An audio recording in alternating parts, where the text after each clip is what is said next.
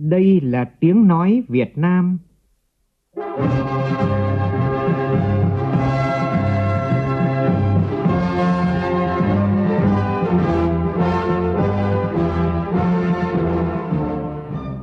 là tiếng nói Việt Nam, phát thanh từ Hà Nội, thủ đô nước Cộng hòa xã hội chủ nghĩa Việt Nam.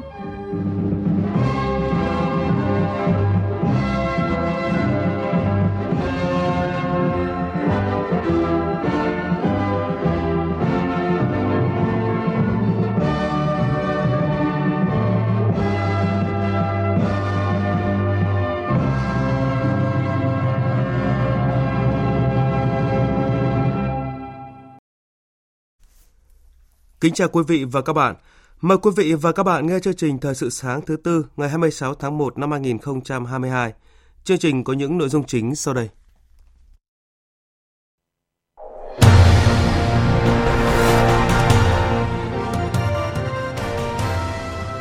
Tại chương trình gặp mặt kiều bào nhân dịp Tết Nguyên đán nhâm dần 2022 do thành phố Hồ Chí Minh tổ chức, lãnh đạo thành phố mong muốn kiều bào hiến kế và đầu tư để thành phố phục hồi và phát triển sau đại dịch. Trong quý 1 này sẽ hoàn thành thực hiện 25 dịch vụ công thiết yếu có sự kết nối với cơ sở dữ liệu quốc gia về dân cư. Sau khi chấn chỉnh những sai phạm trong hoạt động thông quan hàng hóa tại cửa khẩu Lạng Sơn, tiến độ thông quan đang diễn ra thuận lợi hơn rất nhiều. Hiện số xe hàng tồn chỉ còn khoảng hơn 260 xe. Trong phần tin quốc tế, Cộng đồng kinh tế Tây Phi tổ chức họp khẩn để thảo luận về cuộc đảo chính xảy ra tại Burkina Faso. Cảnh sát Anh chính thức điều tra vụ bê bối tiệc tùng của Thủ tướng Boris Johnson.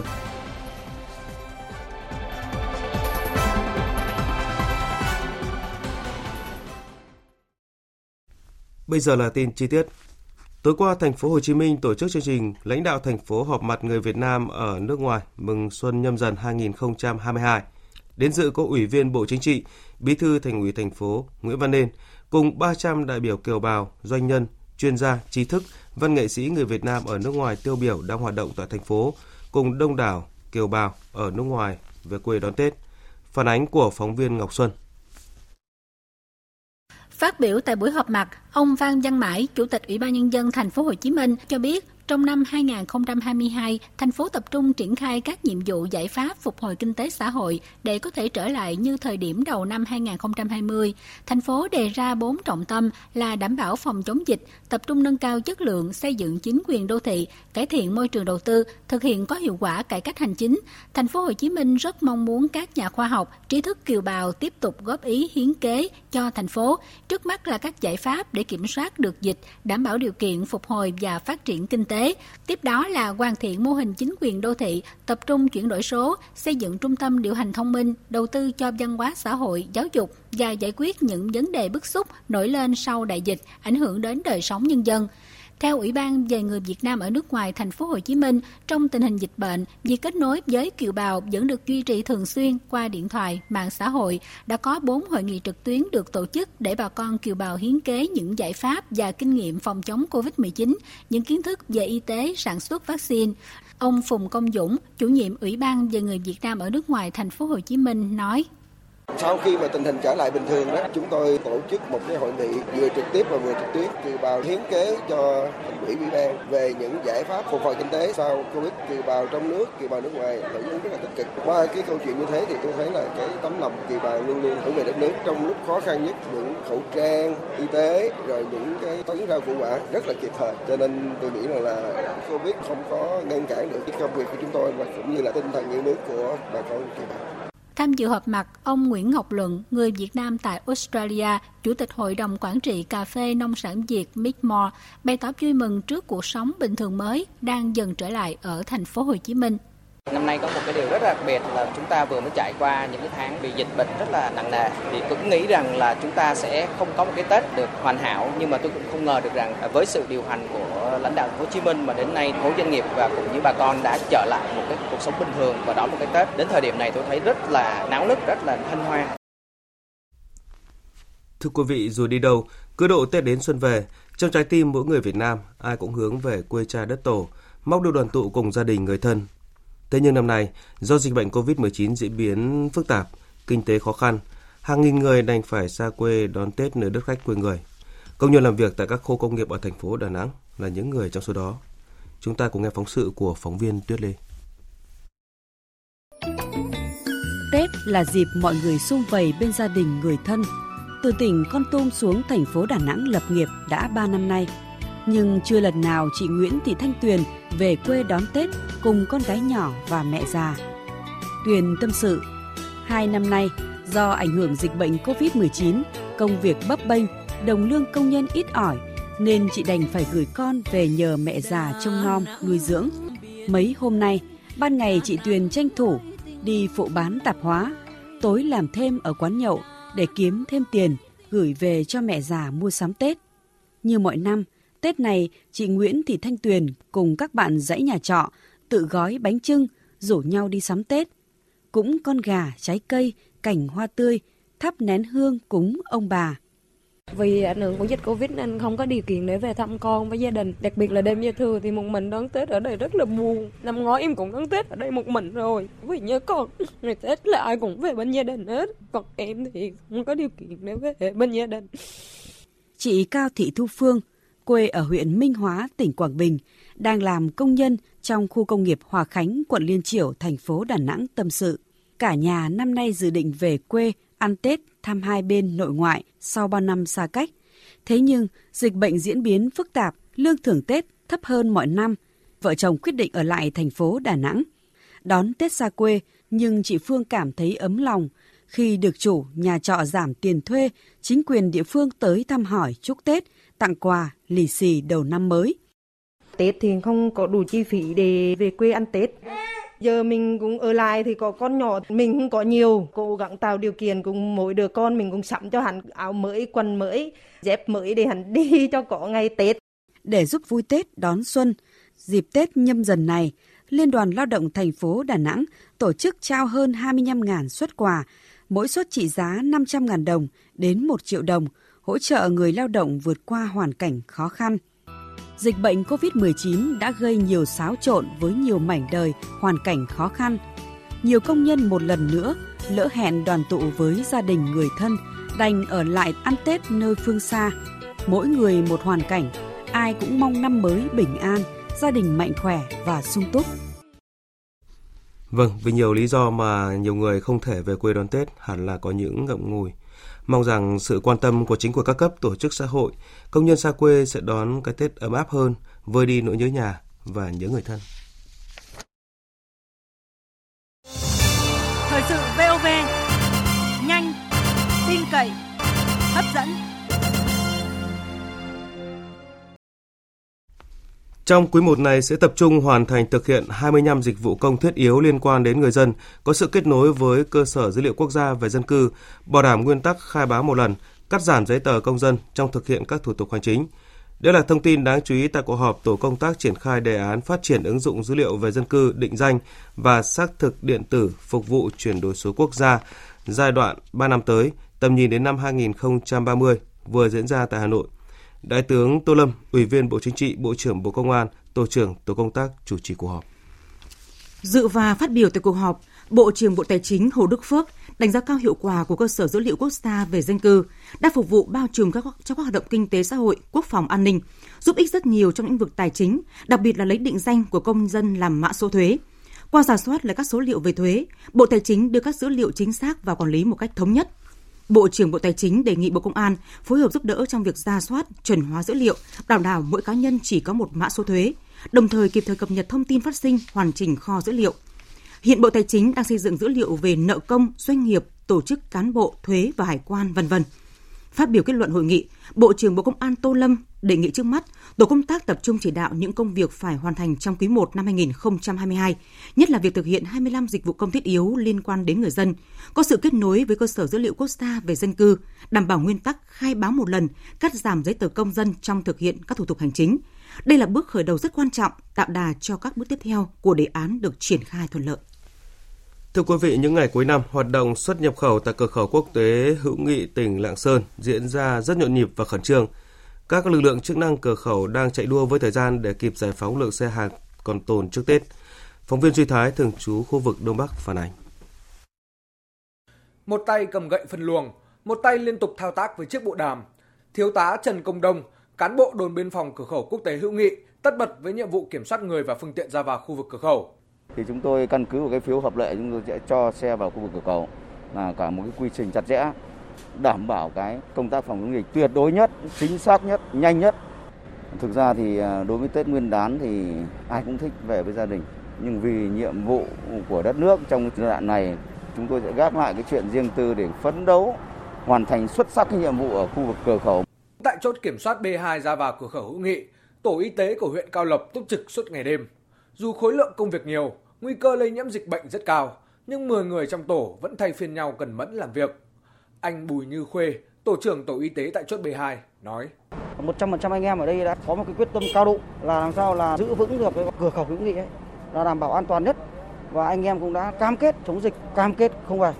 Chúng tôi thì hứa sẽ chống dịch, sẽ làm hết nhiệm vụ của mình để cho trong một năm chống dịch và cái Tết Nguyên đán năm nay thì là, là nó an toàn nhất, giữ vững vùng à, biên cương. Chính nhờ việc thực hiện đúng chức trách nhiệm vụ của các lực lượng chức năng tại khu vực cửa khẩu quốc tế hữu nghị mà những ngày giáp Tết, hoạt động xuất nhập khẩu ở đây đã diễn ra suôn sẻ, trật tự. Bà Hoàng Thị Lê, đại diện doanh nghiệp tư nhân Hoàng Đức Phong, chuyên xuất khẩu nông sản qua cửa khẩu hữu nghị cho biết. Tất cả các ban ngành tại cửa khẩu thì cũng tạo điều kiện hết mức là tạo điều kiện rất là nhiều, nhất là bên ờ, phía hải quan. Sáng thì lúc nào lên phân hồ sơ các thứ là cũng ưu tiên cái hàng nông sản, làm ờ, thời gian thông quan rất là nhanh. Sau khi chấn chỉnh, kiên quyết xử lý kịp thời những sai phạm nảy sinh trong hoạt động thông quan hàng hóa, Ủy ban nhân dân tỉnh Lạng Sơn cùng các cơ quan liên quan cũng triển khai đồng bộ nhiều giải pháp để khơi thông hàng xuất khẩu. Từ đầu tháng 1 tới nay, lượng phương tiện chở hàng xuất khẩu được thông quan qua cửa khẩu quốc tế hữu nghị mỗi ngày đã tăng lên được từ 150 đến 200 xe. Các sở ngành và lực lượng chức năng đang đặt ra mục tiêu giải phóng hết lượng phương tiện tồn ở các cửa khẩu trước Tết. Ông Nguyễn Tiến Bộ, Chi cục trưởng Chi cục Hải quan cửa khẩu quốc tế hữu nghị cho biết thêm. Thì từ nay đến trước Tết Nguyên đán thì cái số lượng hàng tồn tại cửa khẩu sẽ giảm đi cơ bản. Thế và trường hợp hàng hóa còn tồn tại cửa khẩu thì à, chúng tôi cũng đã thông báo với các doanh nghiệp kể cả xuất khẩu nhập khẩu. Mùng một Tết chúng tôi cũng sẵn sàng làm thủ tục thông qua. Tính đến sáng 25 tháng 1, tổng lượng xe tồn tại tỉnh Lạng Sơn chỉ còn 266 xe, Thông tin từ các hiệp hội doanh nghiệp nước ngoài tại Việt Nam cho thấy trong năm nay dòng vốn ngoại mới đổ vào nước ta sẽ ít đột biến. Ngược lại dòng vốn ngoại từ hoạt động mở rộng sản xuất của những doanh nghiệp nước ngoài đã có mặt tại Việt Nam sẽ tăng mạnh. Ông Shinji Hirai, trường đại diện văn phòng Tổ chức xúc tiến thương mại Nhật Bản tại thành phố Hồ Chí Minh cho biết, các doanh nghiệp Nhật Bản đang đầu tư tại Việt Nam sẽ tiếp tục mở rộng quy mô đầu tư. Trong đó, nhóm doanh nghiệp ngành phi chế tạo sẽ mở rộng mạnh hơn nhóm doanh nghiệp ngành chế tạo. Về những định hướng kế hoạch đầu tư mới cho năm 2022, nhiều doanh nghiệp châu Âu cũng cho biết đã sẵn sàng quay trở lại và tăng tốc đầu tư tại Việt Nam. Đại diện tiểu ban tăng trưởng xanh của Hiệp hội Doanh nghiệp châu Âu tại Việt Nam khẳng định, Việt Nam là thị trường tiềm năng đầu tư phát triển năng lượng sạch, bao gồm năng lượng gió và mặt trời. Theo nhìn nhận của các hiệp hội doanh nghiệp nước ngoài tại Việt Nam, những thay đổi trong chính sách điều hành của chính phủ đang tạo ra những tín hiệu tích cực cho môi trường đầu tư. Bộ Văn hóa Thể thao và Du lịch vừa công nhận khu du lịch quốc gia Tam Đảo tỉnh Vĩnh Phúc có diện tích hơn 10.700 ha. Cách thủ đô Hà Nội khoảng 60 km, cách sân bay quốc tế Nội Bài 40 km, khu du lịch quốc gia Tam Đảo là địa là địa điểm du lịch văn hóa, tâm linh độc đáo và du lịch nghỉ dưỡng hấp dẫn, thu hút hàng vạn du khách tới tham quan mỗi năm. Việc Tam Đảo được công nhận là khu du lịch quốc gia là cơ hội để tỉnh Vĩnh Phúc đẩy mạnh giới thiệu, quảng bá các tài nguyên, sản phẩm du lịch đặc sắc, thu hút đầu tư phát triển, góp phần quan trọng để ngành du lịch trở thành ngành kinh tế mũi nhọn của tỉnh. Thưa quý vị, Bộ Văn hóa Thể thao và Du lịch sẽ trình Thủ tướng Chính phủ kế hoạch mở cửa hoàn toàn các hoạt động du lịch quốc tế từ ngày 1 tháng 5 năm nay, đồng thời cho phép khôi phục lại chính sách khôi phục lại chính sách miễn thị thực đối với các thị trường du lịch quốc tế đã được áp dụng trước năm 2020. Theo các chuyên gia, ngành du lịch và các địa phương cần điều chỉnh các quy định và ban hành hướng dẫn triển khai đồng bộ để mở cửa du lịch đón du khách quốc tế đảm bảo an toàn và hiệu quả. Phản ánh của phóng viên Phương Thoa. Theo ông Trần Quang Hiếu, Chủ tịch Hội đồng Quản trị công ty Amica GSC Travel, dịp 30 tháng 4 mùng 1 tháng 5 là thời gian thích hợp để mở cửa du lịch quốc tế. Vì nếu triển khai chậm hơn sẽ làm giảm sức hấp dẫn, thu hút khách quốc tế của du lịch Việt Nam trong bối cảnh nhiều quốc gia trong khu vực cũng chuẩn bị ban hành kế hoạch khôi phục du lịch quốc tế. Gì về du lịch thì chờ đến 2 năm nay rồi. Nếu như mà muộn hơn thì sẽ rất là khó khăn cho doanh nghiệp và du lịch trong cái xây dựng lại sản phẩm. Nhiều doanh nghiệp lữ hành cũng cho rằng việc thông tin sớm về thời gian mở cửa du lịch quốc tế giúp các doanh nghiệp du lịch kịp hoàn thiện và triển khai kế hoạch truyền thông, xúc tiến quảng bá, kết nối thị trường và chuẩn bị đón khách du lịch quốc tế vào dịp cao điểm này.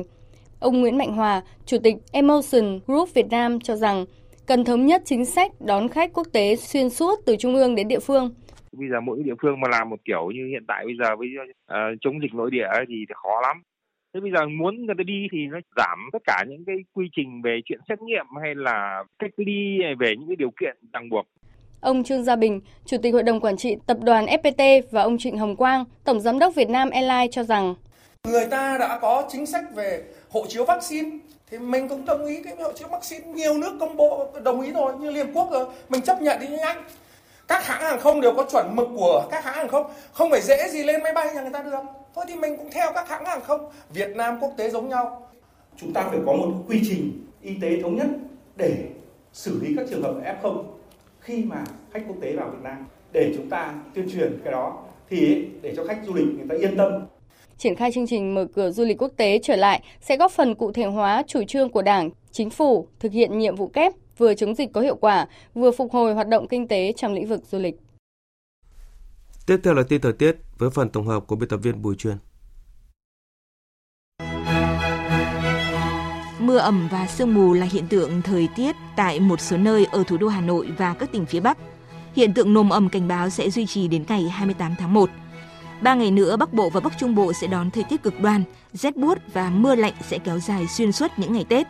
Càng trong Tết, không khí lạnh càng bổ sung liên tục, đặc biệt vùng núi cao có khả năng mưa tuyết và băng giá. Còn trong 3 ngày tới, các tỉnh Bắc Bộ trời tạnh giáo, phía Đông Bắc Bộ sẽ có mưa nhỏ mưa phùn vào thời điểm đêm và sáng sớm, dạng như là mưa xuân. Đến khoảng trưa và chiều trời hưởng nắng, nhiệt độ ở mức cao 24 đến 27 độ. Các tỉnh từ Thanh Hóa đến Thừa Thiên Huế thời tiết khá tương đồng với các tỉnh miền Bắc. Riêng khu vực Tây Nguyên, khu vực Nam Bộ, trong đó có thành phố Hồ Chí Minh, thời tiết từ nay cho đến hết Tết Nguyên đán khá đẹp với nắng ấm ít mưa. Chuyển sang phần tin quốc tế, Cộng đồng kinh tế Tây Phi sẽ tổ chức cuộc họp khẩn để thảo luận về cuộc đảo chính tại Burkina Faso. Trong tuyên bố đưa ra, tổ chức này khẳng định Tổng thống bị lật đổ Rod Cabore đã từ chức dưới sức ép của quân đội và sự đe dọa. Trước đó, quân đội Burkina Faso tuyên bố đã phế chuất Tổng thống Rod Kabore, đình chỉ hiến pháp, giải tán chính phủ và quốc hội, đồng thời đóng cửa biên giới của quốc gia Tây Phi này. Các nguồn tin quân sự và an ninh cũng cho biết, Tổng thống Rod Kabore đã từ chức. Liên minh châu Phi, AU và Cộng đồng Kinh tế Tây Phi bày tỏ lo ngại về tình hình tại quốc gia Tây Phi này. Tổng thống Pháp Emmanuel Macron lên án cuộc đảo chính quân sự tại Burkina Faso. Người phát ngôn văn phòng nhân quyền Liên Hợp Quốc lên tiếng kêu gọi các binh lính tiếm quyền ở Burkina Faso trả tự do ngay lập tức cho Tổng thống Kabore cùng các quan chức hàng đầu khác. Sức ép chính trị trong nước đang ngày càng gia tăng đối với Thủ tướng Anh Boris Johnson khi cảnh sát nước này chính thức mở cuộc điều tra các cuộc các cáo buộc rằng Thủ tướng cùng nhiều thành viên phủ Thủ tướng đã vi phạm quy định khi tổ chức các bữa tiệc trong các thời điểm toàn bộ nước Anh phải tiến hành phong tỏa để chống dịch COVID-19.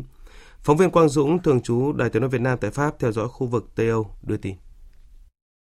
Thông báo của Sở Cảnh sát thủ đô London về việc chính thức mở cuộc điều tra được đưa ra sau khi cơ quan này nhận được các bằng chứng rõ ràng từ cuộc điều tra nội bộ do bà Sue Gray, một công chức nhà nước cao cấp tiến hành, cho thấy cần phải có những điều tra sâu hơn về các cáo buộc liên quan đến các sự kiện tiệc tùng vi phạm quy định tại phủ Thủ tướng Anh. Đây có thể xem là một bước ngoặt trong chuỗi sự việc bê bối liên quan đến Thủ tướng Anh Boris Johnson, bởi giới quan sát tại Anh cho rằng cuộc điều tra của cảnh sát sẽ hé lộ nhiều điều có thể không được đề cập đến trong bản báo cáo của bà Sue Gray và nhiều khả năng sẽ khiến Thủ tướng Anh Boris Johnson gặp rắc rối lớn hơn. Ông Boris Johnson từ nhiều tuần qua đang phải đối mặt với sức ép rất lớn từ chính trường, bao gồm cả trong nội bộ đảng bảo thủ của ông, lẫn từ truyền thông và dư luận liên quan đến các cáo buộc rằng bản thân ông cùng nhiều thành viên phủ Thủ tướng Anh đã nhiều lần tổ chức các bữa tiệc tụ tập đông người, trái với quy định trong các thời điểm nước Anh đang tiến hành phong tỏa để chống dịch COVID-19 vào tháng 5 năm 2020, tháng 12 năm 2020 hay đầu năm 2021. Sau nhiều lần phủ nhận, Thủ tướng Anh Boris Johnson đã phải công khai thừa nhận và xin lỗi trước Nghị viện Anh. Tuy nhiên, ông Boris Johnson kiên quyết không từ chức Thủ tướng Anh với lý do cần chờ bản báo cáo điều tra cuối cùng do bà Sue Gray tiến hành. Tuy nhiên, với việc Sở Cảnh sát London chính thức bước vào điều tra, việc công bố kết quả điều tra sẽ phải lùi lại bởi Sở Cảnh sát London cho biết cơ quan này sẽ phải điều tra các cáo buộc liên quan đến ít nhất 8 vụ tiệc tùng trái quy định trong vòng 2 năm qua tại phủ Thủ tướng Anh. Tôi hoan nghênh việc Sở Cảnh sát quyết định tiến hành cuộc điều tra riêng bởi vì tôi tin rằng điều này sẽ giúp cho công chúng sáng tỏ cũng như đưa ra các kết luận cần thiết. Tôi chỉ muốn đảm bảo rằng cá nhân tôi và chính phủ Anh luôn tập trung 100% cho việc đảm bảo các ưu tiên của người dân Anh. Mỹ đang thảo luận với các nước và tập đoàn cung cấp năng lượng hàng đầu thế giới để xác định mức độ sẵn sàng cung ứng nguồn cung cho châu Âu, đề phòng trường hợp đối đầu quân sự xảy ra giữa Nga và Ukraine. Theo một quan chức của chính quyền Mỹ, các cuộc đối thoại nhằm đảm bảo nguồn cung năng lượng không bị gián đoạn vào châu Âu trong thời điểm mùa đông. Đây cũng là giải pháp nhằm đa dạng hóa nguồn cung năng lượng, không chỉ tập trung vào một số nhà cung cấp chính. Liên minh châu Âu hiện phụ thuộc nhiều vào loại lượng cung cứng khí đốt của Nga. Người đứng đầu Hội đồng tị nạn Na Uy kêu gọi thực hành bình đẳng giới tại Afghanistan khi các cuộc đối thoại giữa các nhà ngoại giao phương Tây và đại diện Taliban đang diễn ra tại Oslo, Na Uy. Theo ông Jen Egonen, các cam kết của Taliban về quyền bình đẳng giới chưa được thực hiện tại một số tỉnh của Afghanistan.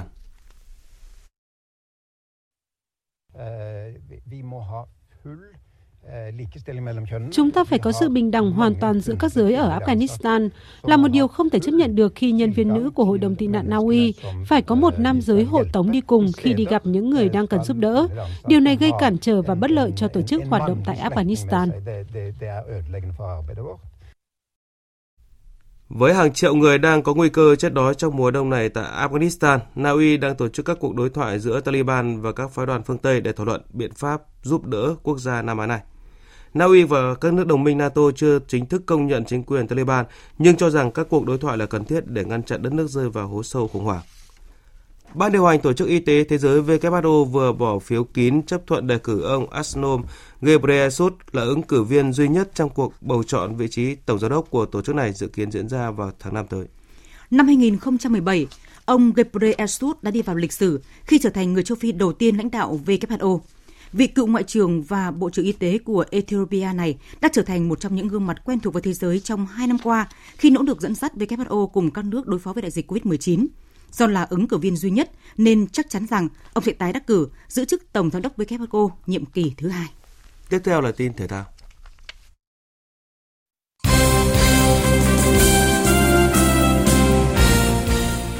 Chiều nay, đội tuyển bóng đá nam Việt Nam sẽ hoàn tất khâu chuẩn bị bằng buổi tập làm quen sân thi đấu Army Park, Australia. Trước buổi tập, huấn luyện viên Park Hang-seo và đội trưởng Đỗ Hùng Dũng sẽ tham dự họp báo trước trận đấu diễn ra vào tối mai. Trước đó, chiều qua, đội tuyển tiếp tục có buổi luyện quân trên sân tập gần nơi đóng quân. Tại buổi tập, huấn luyện viên Park Hang-seo dành chủ yếu thời gian để củng cố các mảng miếng tấn công, phòng ngự và di chuyển đội hình chiến thuật. Mặc dù khối lượng vận động đã được giảm tài nhằm điều chỉnh điểm rơi cho trận tái đấu với đội tuyển Australia. Trả lời phỏng vấn trước buổi tập chiều nay, tiền đạo Phạm Tuấn Hải cho biết, đến thời điểm hiện tại, toàn đội đã thích nghi với thời tiết và sinh hoạt ở Australia. Và toàn đội đến thời điểm hiện tại thì uh, cũng ờ, đã thích nghi được ờ, với thời, thời tiết và gian uh, sinh hoạt ở bên Australia. Hai ngày đầu khi mới sang đây thì uh, đội cũng gặp đôi chút khó khăn bởi vì uh, thời tiết nóng nóng và uh, chênh lệch múi giờ với Việt Nam khá là nhiều nên là uh, thời gian ngủ nghỉ cũng bị uh, chênh lệch. Còn với đội tuyển nữ, sau buổi tập hôm qua, thầy trò huấn luyện viên Mai Đức Trung đã khẩn trương đóng gói hành lý, di chuyển lên thành phố Mumbai, chuẩn bị cho trận đấu với đội tuyển Myanmar. Cũng trong ngày hôm qua, các cầu thủ cuối cùng của đội tuyển nữ Việt Nam sẽ di chuyển từ Tây Ban Nha sang Ấn Độ. Nếu tiếp tục có kết quả âm tính khi nhập cảnh vào Ấn Độ, huấn luyện viên Mai Đức Trung sẽ có thêm lực lượng cho trận đấu cuối gặp Myanmar. Dù Việt Nam thua Nhật Bản và Hàn Quốc đều cùng tỷ số 0-3, nhưng cơ hội đi tiếp vòng chung kết Asian Cup nữ vẫn còn nếu thắng đậm Myanmar. Ban tổ chức Quả bóng vàng Việt Nam 2021 vừa công bố danh sách 5 ứng viên rút gọn của các hạng mục giải thưởng Quả bóng vàng nam, quả bóng vàng nữ và quả bóng vàng Futsal. Năm ứng viên của danh hiệu quả bóng vàng của nam gồm tiền vệ Hoàng Đức, Quang Hải, Tiến Linh, Tuấn Anh, Quế Ngọc Hải. Ở hạng mục quả bóng vàng dành cho nữ, câu lạc bộ Thành phố Hồ Chí Minh chiếm ưu thế áp đảo với Huỳnh Như, Trần Thị Kim Thanh, Trương Thị Kiều, Nguyễn Thị Bích Thủy. Đại diện còn lại của danh sách rút gọn là Phạm Hải Yến, Hà Nội 1. Ở hạng mục quả bóng vàng phút san 5 cái tên lọt vào danh sách rút gọn là Nguyễn Văn Hiếu, Hiếu Hoa Đà Nẵng, Khổng Đình Hùng, Sahako, Châu Đoàn Phát, Nguyễn Minh Trí, Hồ Văn Ý, Thái Sơn Nam. Gala trao giải quả bóng vàng Việt Nam năm 2021 dự kiến sẽ được tổ chức tại thành phố Hồ Chí Minh vào ngày 16 tháng 2 tới.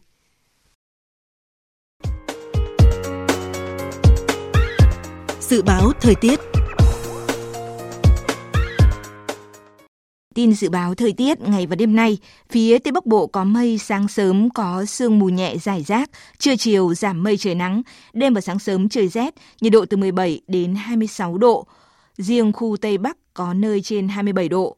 Phía Đông Bắc Bộ nhiều mây, sáng có mưa nhỏ, mưa phùn và sương mù, chiều giảm mây hừng nắng, đêm và sáng sớm trời rét, nhiệt độ từ 17 đến 25 độ. Khu vực từ Thanh Hóa đến Thừa Thiên Huế nhiều mây có mưa vài nơi, sáng sớm có sương mù nhẹ, trưa chiều giảm mây trời nắng, đêm và sáng sớm trời lạnh, nhiệt độ từ 18 đến 27 độ. Khu vực từ Đà Nẵng đến Bình Thuận có mây, ngày nắng, đêm có mưa rào và rông vài nơi, nhiệt độ từ 22 đến 31 độ. Tây Nguyên, ngày nắng, chiều tối và đêm có mưa rào và rông vài nơi, nhiệt độ từ 18 đến 31 độ. Nam Bộ ngày nắng, đêm không mưa, nhiệt độ từ 22 đến 33 độ. Khu vực Hà Nội, sáng có mưa nhỏ, mưa phùn và sương mù, chiều giảm mây hừng nắng, đêm và sáng sớm trời rét, nhiệt độ từ 18 đến 25 độ. Tiếp theo là dự báo thời tiết biển, vịnh Bắc Bộ có mưa vài nơi, sáng sớm có sương mù nhẹ rải rác, tầm nhìn xa trên 10 km, giảm xuống dưới 1 km trong sương mù, gió đông bắc đến đông cấp 3, cấp 4. Vùng biển từ Quảng Trị đến Quảng Ngãi, từ Bình Định đến Ninh Thuận và từ Bình Thuận đến Cà Mau có mưa vài nơi, tầm nhìn xa trên 10 km, gió Đông Bắc cấp 4, cấp 5. Vùng biển từ Cà Mau đến Kiên Giang và Vịnh Thái Lan có mưa rào và rông vài nơi, tầm nhìn xa trên 10 km, gió nhẹ. Khu vực Bắc Biển Đông có mưa vài nơi, tầm nhìn xa trên 10 km, gió Đông Bắc cấp 4, cấp 5, riêng phía Đông Bắc cấp 6, giật cấp 7, biển động. Khu vực giữa và Nam Biển Đông và khu vực quần đảo Hoàng Sa thuộc thành phố Đà Nẵng, khu vực quần đảo Trường Sa thuộc tỉnh Khánh Hòa có mưa rào và rông rải rác, tầm nhìn xa trên 10 km, gió Đông Bắc cấp 4, cấp 5. Vừa rồi là phần tin dự báo thời tiết. Bây giờ chúng tôi tóm lược một số nội dung chính đã phát trong chương trình.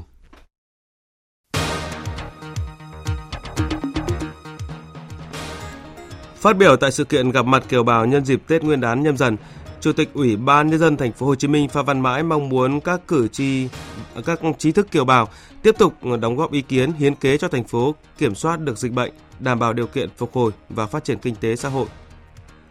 Sau khi chấn chỉnh những sai phạm trong hoạt động thông quan hàng hóa tại cửa khẩu Lạng Sơn, tiến độ thông quan đang diễn ra thuận lợi hơn rất nhiều. Hiện số xe hàng tồn chỉ còn khoảng hơn 260 xe. Cảnh sát London của Anh bắt đầu điều tra vụ việc Thủ tướng Anh cùng một số quan chức tổ chức tiệc tùng trong thời gian toàn bộ nước Anh phải phong tỏa để phòng chống đại dịch COVID-19. Sức ép chính trị tiếp tục gia tăng lên Thủ tướng Boris Johnson.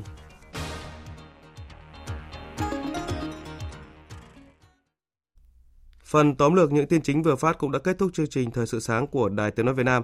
Chương trình do biên tập viên Thanh Trường Bùi Chuyên biên soạn và thực hiện với sự tham gia của phát thanh viên Kim Phượng, kỹ thuật viên Thế Phi, chịu trách nhiệm nội dung Nguyễn Vũ Duy.